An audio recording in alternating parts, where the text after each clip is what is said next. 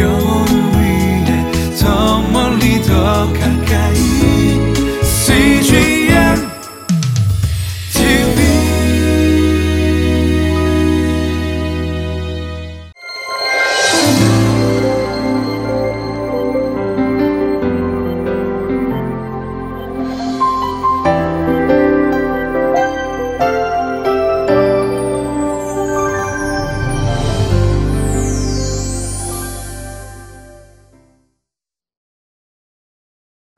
할렐루야. 성도 여러분, 이제 한 주를 시작하는 월요일입니다.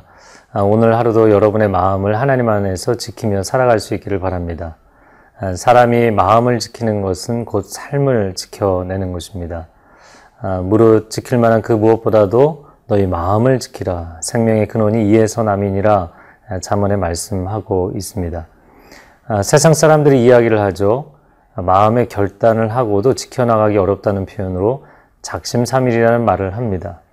어떻게 보면 우리가 매일 하나님의 말씀 안에서 말씀을 읽고 묵상하고 결단하는 것은 매일매일 마음을 새롭게 함으로 결단이 필요하기 때문입니다. 결심하고 살아도 결코 승리하기 쉽지 않은 인생입니다. 오늘 하루도 말씀 안에서 여러분의 마음을 굳게 다지고 한 주를 시작하는 출발점이 될 수 있기를 축복합니다.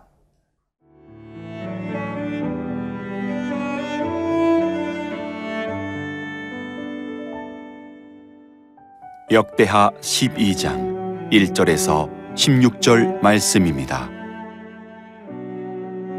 르호밤의 나라가 견고하고 세력이 강해짐에 그가 여호와의 율법을 버리니 온 이스라엘이 본받은지라 그들이 여호와께 범죄하였으므로 르호밤 왕 제5년에 애구방 시삭이 예루살렘을 치러 올라오니 그에게 병거가 1200대요. 마병이 6만 명이며 애굽에서 그와 함께 온 백성 곧 리비아와 숙과 구스 사람이 헤아릴 수 없이 많더라. 시삭이 유다의 견고한 성읍들을 빼앗고 예루살렘에 이르니 그때 유다 방백들이 시삭의 일로 예루살렘에 모였는지라. 선지자 스마야가 르호보암과 방백들에게 나와 이르되 여호와께서 이같이 말씀하시기를 너희가 나를 버렸으므로 나도 너희를 버려 시삭의 손에 넘겼노라 하셨다 한지라. 이에 이스라엘 방백들과 왕이 스스로 겸비하여 이르되 여호와는 의로우시다 하매 여호와께서 그들이 스스로 겸비함을 보신지라 여호와의 말씀이 스마야에게 임하여 이르시되 그들이 스스로 겸비하였으니 내가 멸하지 아니하고 저희를 조금 구원하여 나의 노를 시삭의 손을 통하여 예루살렘에 쏟지 아니하리라. 그러나 그들이 시삭의 종이 되어 나를 섬기는 것과 세상 나라들을 섬기는 것이 어떠한지 알게 되리라 하셨더라 애굽 왕 시삭이 올라와서 예루살렘을 치고 여호와의 전 보물과 왕궁의 보물을 모두 빼앗고 솔로몬이 만든 금방패도 빼앗은지라. 르호밤 왕이 그 대신에 노스로 방패를 만들어 국문을 지키는 경우 책임자들의 손에 맡김에 왕이 여호와의 전에 들어갈 때마다 경호하는 자가 그 방패를 들고 갔다가 경호실로 도로 가져갔더라. 르호보암이 스스로 겸비하였고 유다에 선한 일도 있으므로 여호와께서 노를 돌이키사 다 멸하지 아니하셨더라. 르호보암 왕은 예루살렘에서 스스로 세력을 굳게 하여 다스리니라. 르호보암이 왕위에 오를 때에 나이가 41세라.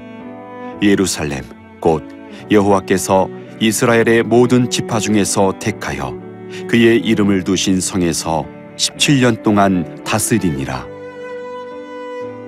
르호보암의 어머니의 이름은 나아마요 암몬 여인이더라. 르호보암이 악을 행하였으니 이는 그가 여호와를 구하는 마음을 굳게 하지 아니함이었더라. 르호보암의 처음부터 끝까지의 행적은 선지자 스마야와 선견자 이또의 축부책에 기록되지 아니하였느냐? 르호보암과 여로보암 사이에 항상 전쟁이 있으니라.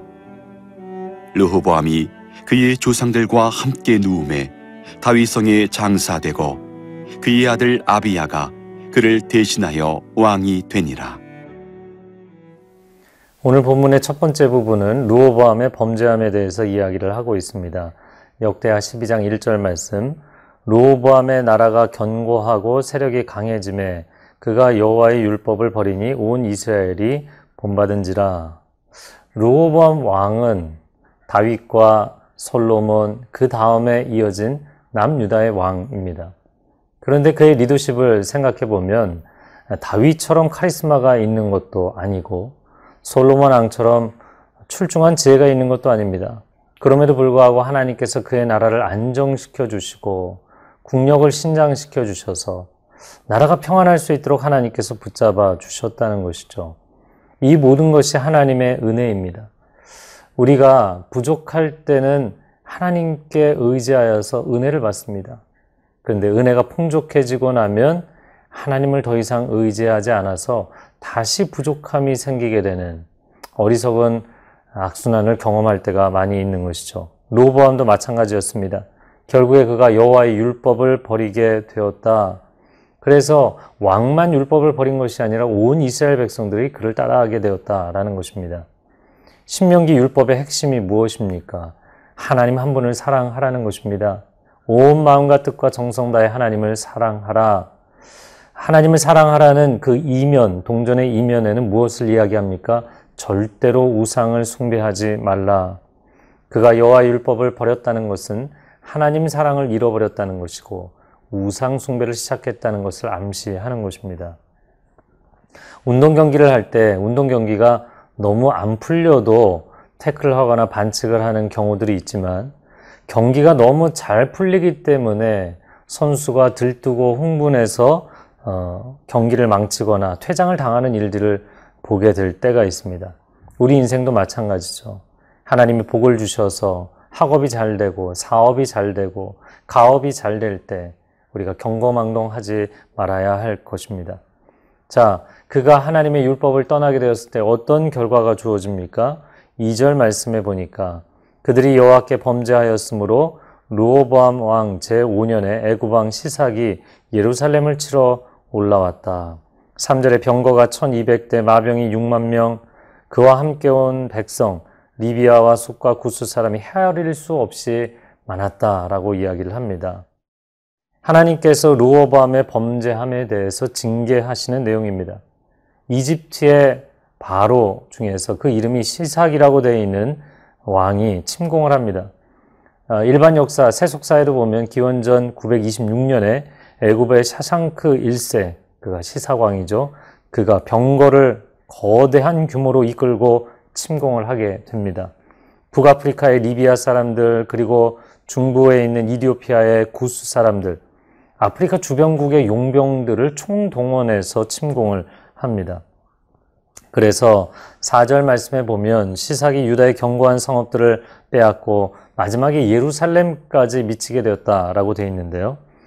그 이집트의 테베에 있는 카르낙 신전의 기록에 의하면 당시에 남유다의 성읍들을 180개를 빼앗았다라고 되어 있는 것이죠.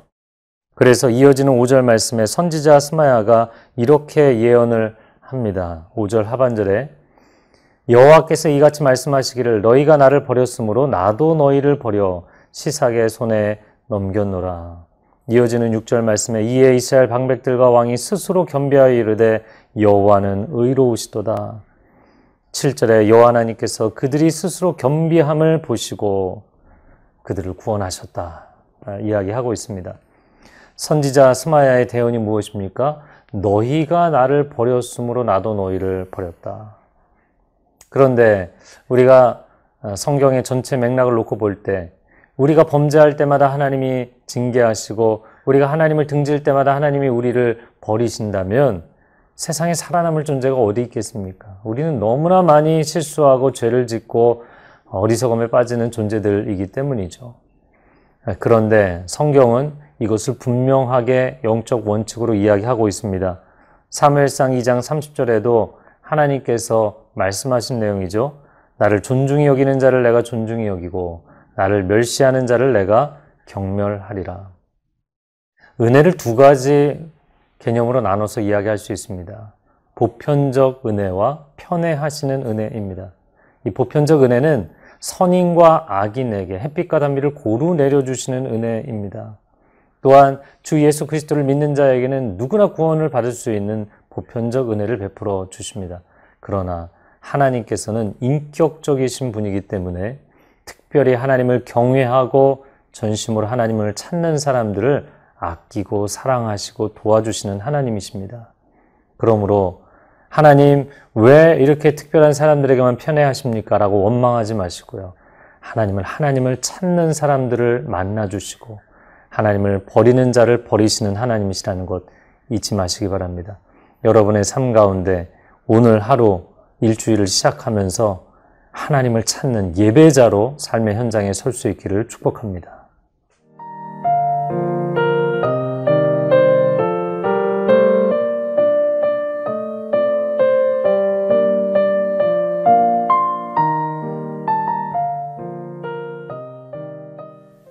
오늘 본문의 두 번째 부분입니다.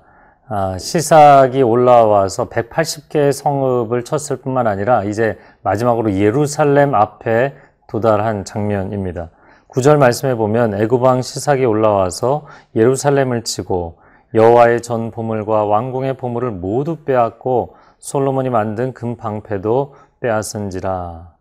시사왕이 올라와서 결국에는 성전에 있는 보물들, 왕궁에 있는 보물들, 예루살렘이 자랑하는 모든 보물을 다 가져가게 됩니다. 보십시오. 다윗 때, 솔로몬 때, 이 왕국이 세워지면서 자랑스럽게 모아두었던 모든 보물들을 한순간에 빼앗기게 됩니다. 세상의 자랑이라는 것이 얼마나 허망하고 허무한 것인지 모릅니다. 우리가 세상적으로 자랑스러워하고 내세우는 것들, 건강, 물질, 지위, 권력, 이런 것들이 얼마나 허무합니까? 사람이 내가 강건하다고 아무리 자랑할지라도 건강을 한순간에 잃어버리게 됩니다. 세상의 지위 또한 마찬가지 아닙니까? 올라가면 올라갈수록 떨어질 날이 가까워 오는 것이 세상의 지위입니다. 권력도 마찬가지죠. 한순간에 권력을 잃고 나면 오히려 수세에 몰리게 되는 것이 세상 권력의 특징입니다. 물질도 내가 많이 쌓아두었다고 자랑할지라도 그것이 빠져나갈 때는 마치 물이 썰물이 빠져나가는 것처럼 빠져나가는 것입니다. 세상의 자랑을 집착하고 그것에 매여서 살아가는 인생이 되지 않기를 바랍니다. 이 모든 것들은 나의 참된 토대가, 인생의 토대가 될 수 없는 것이기 때문입니다. 자, 그렇게 우리가 세상에 종되어서 살아가면 어, 윗절의 8절 말씀에 보면 그러나 그들이 시삭의 종이 되어 나를 섬기는 것과 세상 나라들을 섬기는 것이 어떠한지 알게 되리라. 하나님의 종이 되어 하나님의 친백성이 되어 살아가는 것이 훨씬 더 쉽고 편안한 것이지 세상의 주군을 섬기게 되고 세상의 나라들을 섬기게 되면 너무나 고통스럽고 어려워진다는 것입니다. 물론 이 땅에 살아가는 우리들은 아, 지위도 필요하고 물질도 필요하고 권력도 필요하고 쾌락도 필요하고 다 세상 것들 필요하다고 이야기합니다. 그러나 그 세상 것에 목을 매게 되면 정말 그 세상 것들 때문에 목을 매는 일들이 생깁니다. 종노릇하게 되는 것이죠. 우리는 하나님의 친백성으로 부름받은 사람들인 줄로 믿습니다. 하나님을 경외하고 하나님께 순종하며 살아갈 때 세상이 줄 수 없는 절대적인 우위, 세상이 줄 수 없는 절대적인 평안을 하나님께서 허락해 주실 줄로 믿습니다. 자, 르호보암의 인생에 대해서 왜 그가 악을 행했는가에 대한 마지막 평가를 이렇게 이야기합니다. 14절 말씀 읽어보겠습니다. 르호보암이 악을 행하였으니 이는 그가 여호와를 구하는 마음을 굳게 하지 아니함이었더라. 그의 마음이 하나님을 향하여서 견고한 마음, 굳은 마음이 아니었다. 그것이 문제의 핵심이다라는 것이죠. 우리가 르호보암의 인생을 보았습니다. 어제 본 것처럼 전 국토에서 제사장들과 레위인들이 그를 찾아왔죠. 그로 인해서 그가 사실 많은 복을 누리게 되고 평안함을 누리게 되었습니다. 그러나 문제는 나 자신이 하나님을 찾겠다는 결단을 했는가이죠. 신앙은 믿음의 공동체에 묻어가는 것이 아닙니다. 물론 좋은 교회를 만나고 좋은 공동체를 만나면 도움을 얻습니다. 그러나 결국에는 신 앞에 선 단독자로서 내가 하나님 앞에 결단하며 살아가는가 그것이 이 땅에서 승리의 비결입니다. 마치 우리가 신앙생활 하는 것은 거센 물살을 거슬러 올라가는 것과 같습니다. 세속의 물살, 유혹의 물살, 영적인 나타남의 물살은 얼마나 강력한지 모릅니다. 내가 한순간 집중하고 있지 않으면 그냥 그 거센 물살에 떠밀려 가는 것이죠. 날마다 결심하고 결단하고 나는 하나님을 찾으리라. 하나님의 말씀대로 살아가리라. 선언하며 살아갈 때 거센 물살을 거슬러 올라가는 승리가 있을 것입니다. 함께 기도하겠습니다. 사랑하는 주님, 이 세속의 물살을 거슬러 올라갈 수 있는 영적인 결단과 다짐이 우리의 10년 가운데 있게 하여 주옵소서. 흔들리는 세상 가운데 흔들리지 아니하시는 반석 되시는 하나님 위에 내 인생의 기초를 세울 때 우리 가운데 거센 풍파가 몰려올지라도 결코 흔들리지 않는 놀라운 승리를 이 한 주간 체험하게 하실 줄로 믿습니다. 예수 그리스도의 이름으로 기도합니다. 아멘.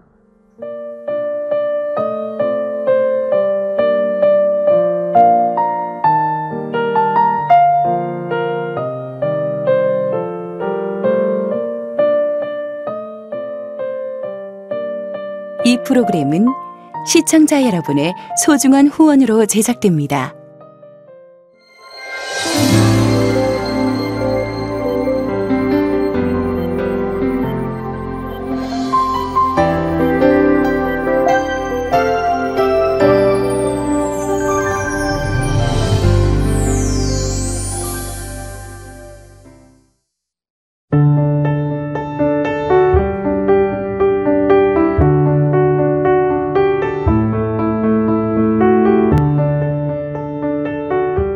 한 가정을 이루고 기대함으로 아이를 기다리던 개태와 사모님. 조급한 마음이 있었지만 하나님께서 새 생명을 선물해 주셨습니다. 축복이에요. 하나님의 축복을 많이 받았으면 좋겠다고 생각해서 축복이라고 지었습니다. 기쁜 마음도 잠시 임신 초기 계속된 하혈로 아무 일도 할 수 없었습니다. 그때부터 한 3개월 정도 교회를 못 갔어요. 너무 힘든 와중에 CGN TV를 통해서 새벽 기도를 드렸었어요. 하나님이 실현 가운데서도 내가 하나님을 얼마나 의지하고 있는지, 그리고 하나님을 얼마나 신뢰하고 있는지, 그걸 더 보시는 걸 거야라고 생각을 해요. 그 시기가 지나고 나서 하나님이 이 시간을 복되게 하셨다는 생각이 많이 들어요. CGN TV를 통해서 하나님 말씀이 흘러나오는 것 자체가 위로였던 것 같아요.